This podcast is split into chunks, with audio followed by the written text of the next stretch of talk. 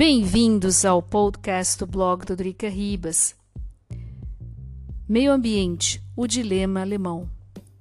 Na sexta-feira à noite, em pleno horário nobre, no principal canal de televisão alemão, o A R D, foi ao ar um programa de arrecadação de dinheiro para as vítimas das enchentes do sudoeste da Alemanha, que compreende as regiões de Rheinland-Pfalz e Nordrhein-Westfalen, essa última a mais afetada.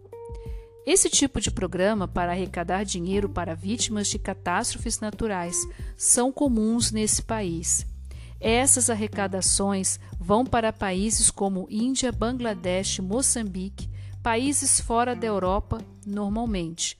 O que é incomum é que se faça um programa desses para alemães que perderam tudo por conta das enchentes.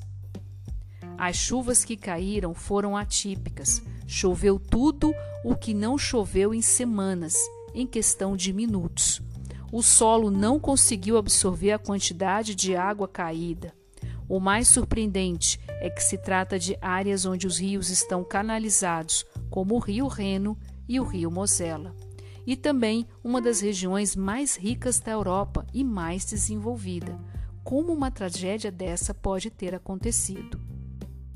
Já não é de hoje que especialistas alertam quanto aos efeitos das mudanças climáticas.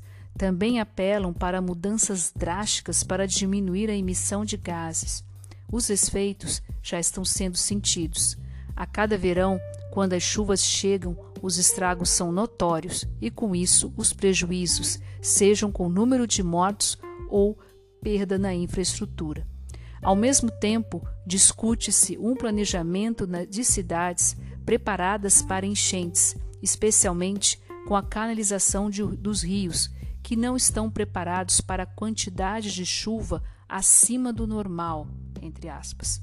O que havia de infraestrutura, desculpa, o que havia de infraestrutura pertence a outros tempos, sem contar com os avisos para que os habitantes sejam evacuados o mais rápido possível.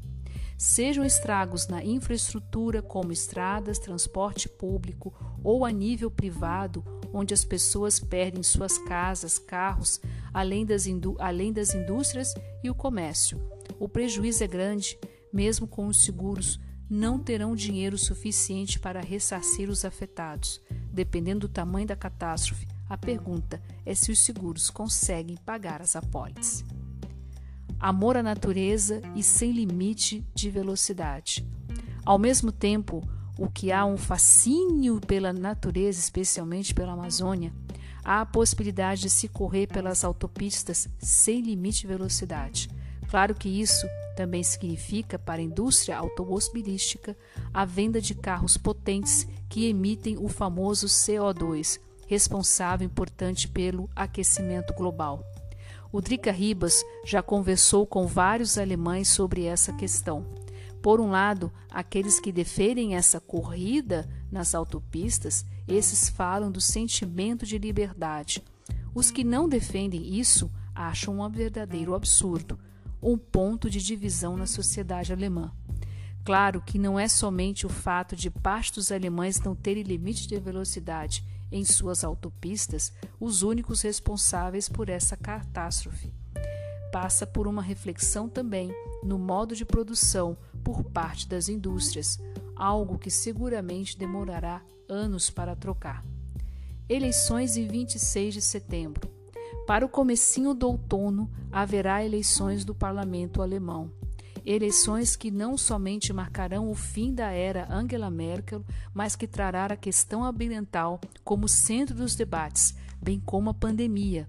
Essa ainda não terminou e com a variante Delta, ela trará um enorme desafio, não somente para a Alemanha, mas para todo o continente. Nesse caso, a questão ambiental entrou como pauta, não somente para se fazer um discurso bonito, mas por necessidade. Essa catástrofe natural pode se repetir a qualquer momento.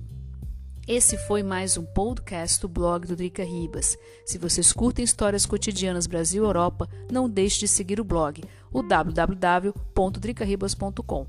Muito obrigada pela atenção de vocês, cuidem-se muito e até o próximo podcast.